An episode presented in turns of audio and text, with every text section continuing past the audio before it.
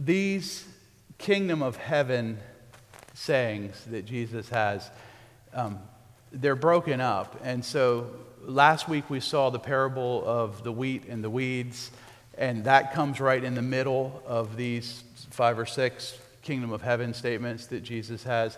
And there's one more that he um, finishes with after this idea of in that place there will be weeping and wailing and gnashing of teeth. He looks at them and he says, Have you understood all of these things? And they said to him, Yes. And he said to them, Therefore, every scribe who has been trained for the kingdom of heaven is like a master of a house who brings out of his treasure what is new and what is old.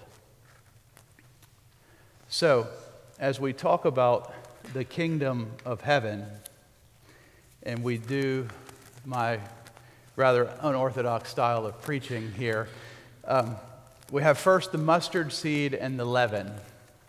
And what are, um, what is the significance of those? What are, what, what do both of those things do? I heard it. Somebody. Grow, right. Um, and they grow pretty much continually, right? Um, the mustard seed goes to where it's bigger than anything else in the garden, so big that it actually provides a home and shelter for birds of the air and other animals, but it starts off as the smallest seed. And what about leaven? What is that? Makes bread rise, right. And specifically, what is leaven? A yeast, right.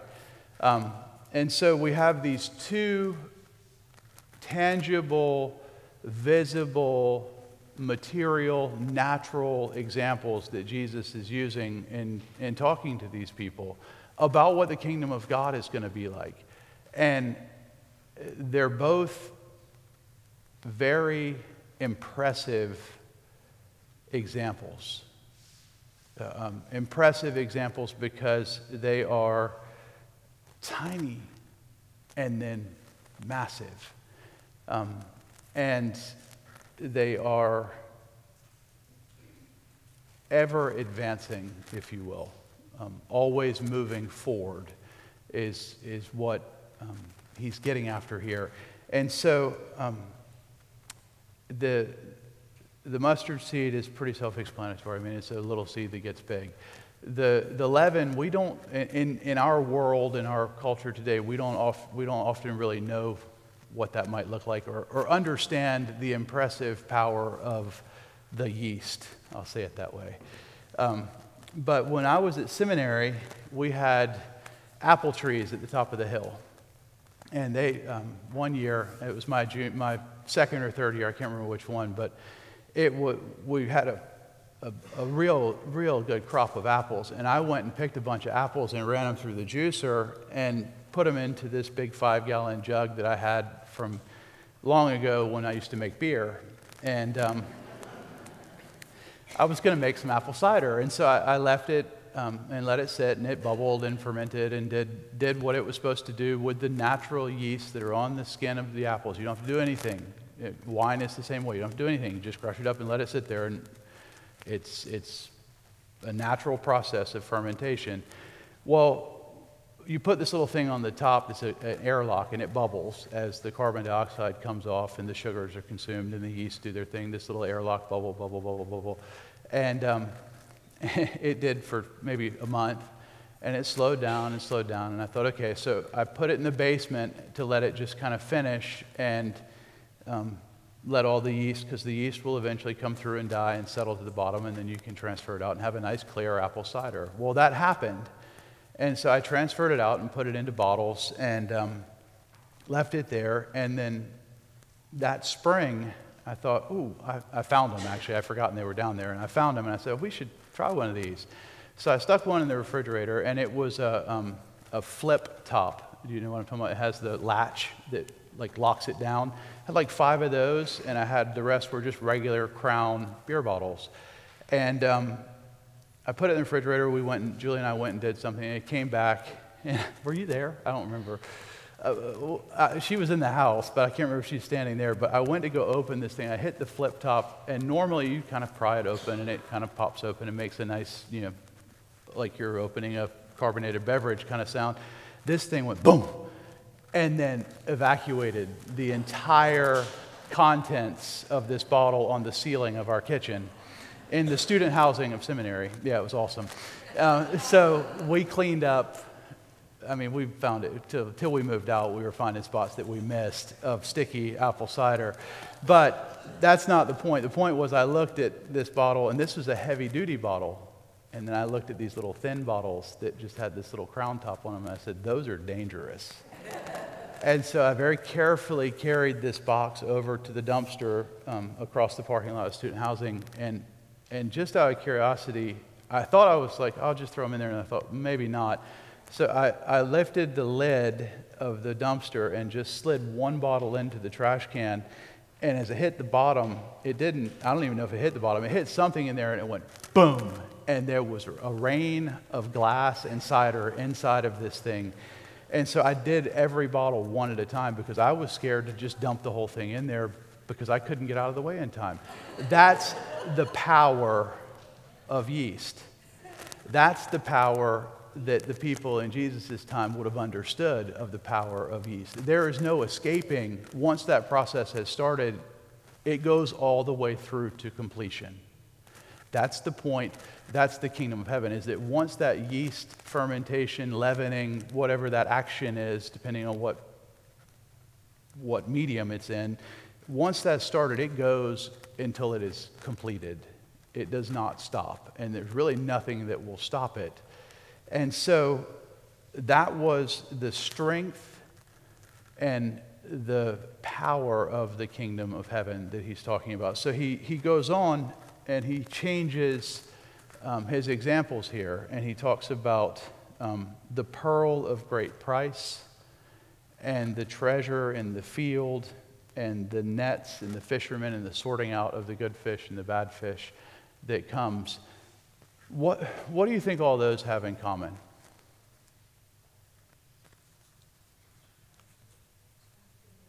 Take a shot. Just spit it out there. There's both good and bad. That is certainly one of the points. Yes. Hmm? They get rid of the bad, right? That that is also part of the point. Um, but the what, what do these people do with the treasure in the field and the pearl of great price? Search for it first. Then what? They find it and they sell everything. So there is great, fill in the blank, worth, great value in finding this treasure. And I think it's really interesting that the guy that finds the treasure in the field buries it back and in his joy goes and sells everything he has to go buy that field. It's just, just an interesting turn of phrase for me that in his joy he goes and sells everything he has to buy that field because that's where the treasure is. That's what the kingdom of heaven is like. The kingdom of heaven is like this man searching for this pearl and finding it. He sells everything to have this one thing the kingdom of heaven is um, valuable, it is a treasure, and it is worth something. It's worth everything if we're reading this correctly. But it's also a place where both exist the good and the bad. And, and there will be a time of, of sorting, a time of revelation of what that is. But as the reason I read that final piece of the last two verses was um, everybody who studies the Word of God, who, who, is, who does it effectively and is trained for the kingdom, because we, we can all, by definition of scribe there, we can all be somebody who studies the scriptures. And so if we study the scriptures to be trained for the kingdom, then we are like the master of the house who brings treasures of both old and new out. Because some old stuff is pretty cool, right? Yeah.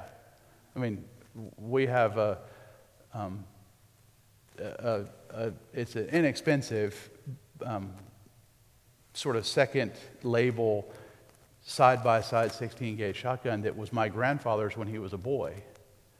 And uh, it's just cool to think that my father's father walked around and, you know, hunted with this gun.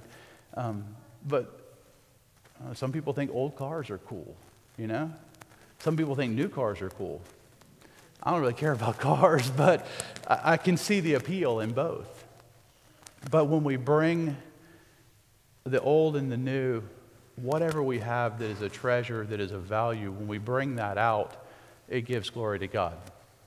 Okay, so I want to take those ideas and I want to shift a little bit because we have been talking about um, this collect for purity. And we talked about how um, the heart and the mind and the will are all interconnected, and how we've talked about how this process of how we're made in the image and likeness of God, but, but through the fall and through sin, we've fallen from his likeness. So we still bear the image of God, but we, we, we, we are in the process of having that likeness restored. And that, that process of having that likeness restored is the process of sanctification. And um, what I want to connect here with that idea that we just to connect the dots for the three weeks in a row is that um, the kingdom of heaven is already and not yet. The kingdom of heaven has started. The kingdom of heaven is advancing. And God, in his infinite wisdom, has decided to use us. Actually, he's decided to depend on us to advance his kingdom. That's a pretty scary thought. um, and it's his decision. I, don't, I wouldn't have chosen me. I promise I would not have chosen me, but for whatever reason, he did. And he chose you because you're sitting right here. And he needs us to be his people and to show forth his glory, to worthily magnify his holy name, as that collect for purity finishes, right? And so, what does that really look like for us? What does that mean? Well, if we're talking about the kingdom, thy kingdom come, thy will be done on earth as it is in heaven. If we're talking about the kingdom, that is to be revealed, then we're talking about that final moment. But if we're talking about the kingdom that is here and now, we're talking about this process of transformation. Everybody with me? Yes, no, yes, good. So we're talking about this process of transformation, this process that we would call sanctification.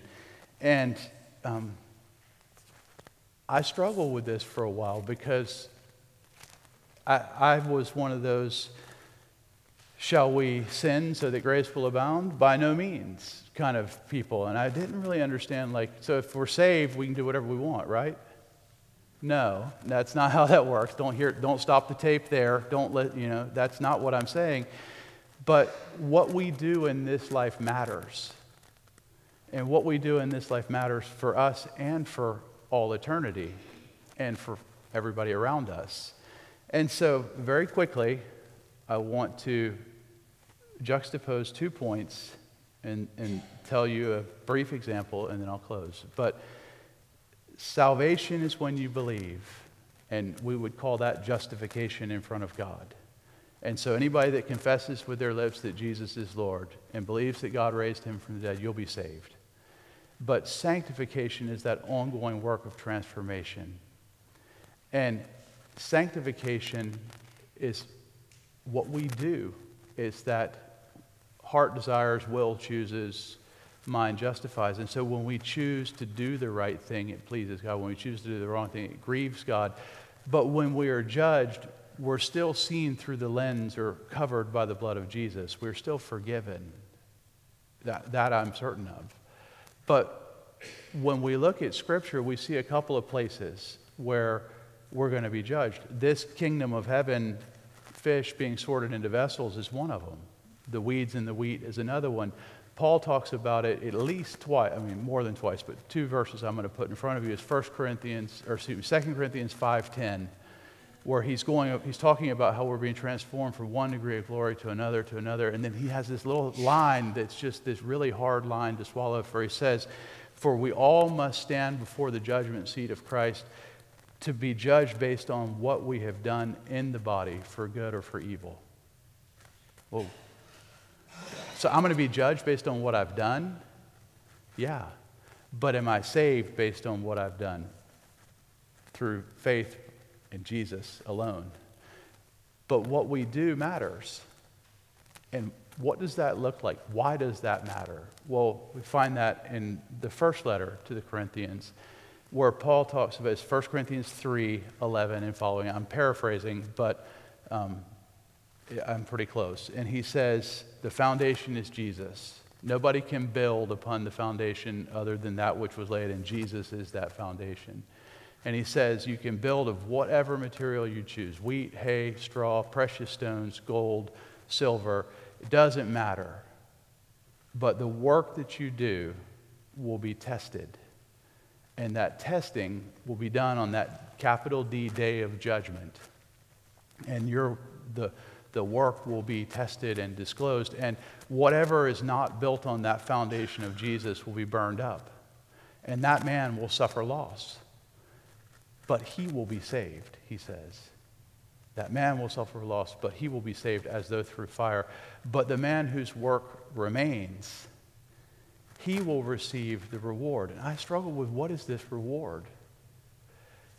The reward is not a heavenly reward, it's a heavenly reward in the kingdom right here, right now. It's the beginning of being able to participate in eternity right now. You see, when Jesus appeared to the disciples in his resurrected body, his resurrected body was a glorified resurrected body. But it still bore the marks of the crucifixion. He still had the holes in his hands, he still had the hole in his side, because those were his marks of glory for all eternity.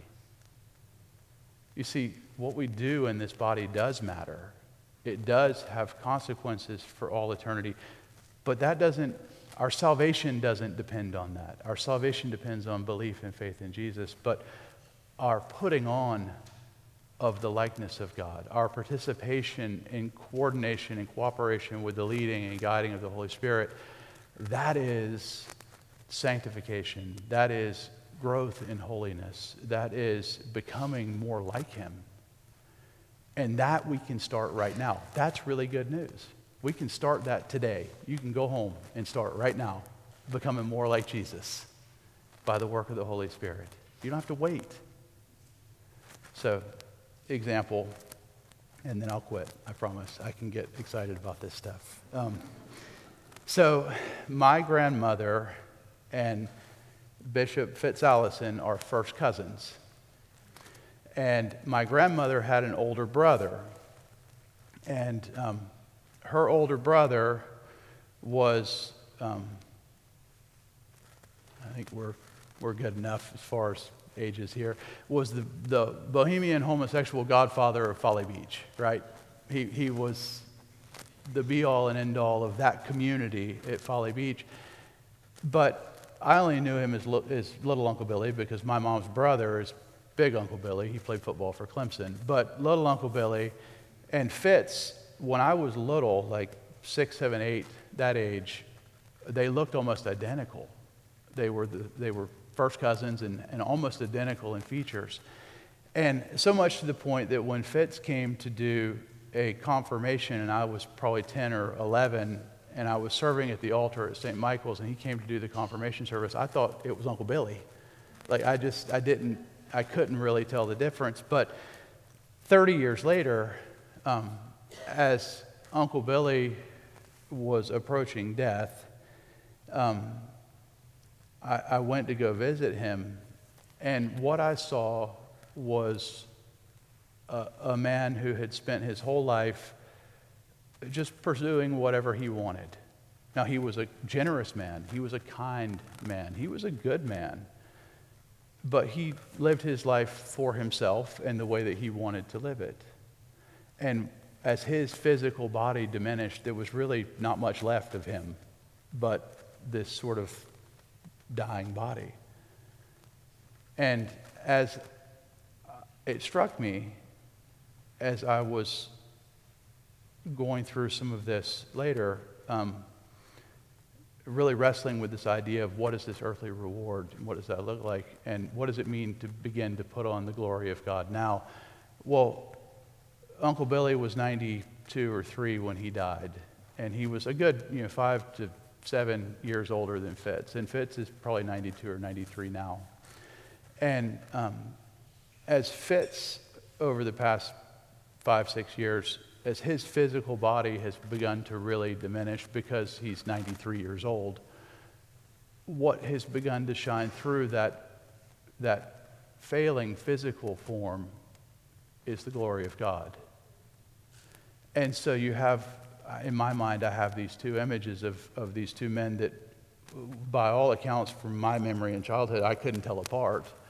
And now at the end of their, I mean, fact, don't hear this this way, but Fitz is old, right? And I'm not saying he's at the end of his life, but he'd say that. and um, as I look at him and I think about what was left of mobility and there was nothing there, and I think about Fitz and the glory that is just very thinly covered by this flesh. And I think, man, that's that's somebody that's given their life to the kingdom. That's somebody that has lived for the glory of God. And he would argue with me, and I would, I'm too smart to argue with him because he always wins. But um,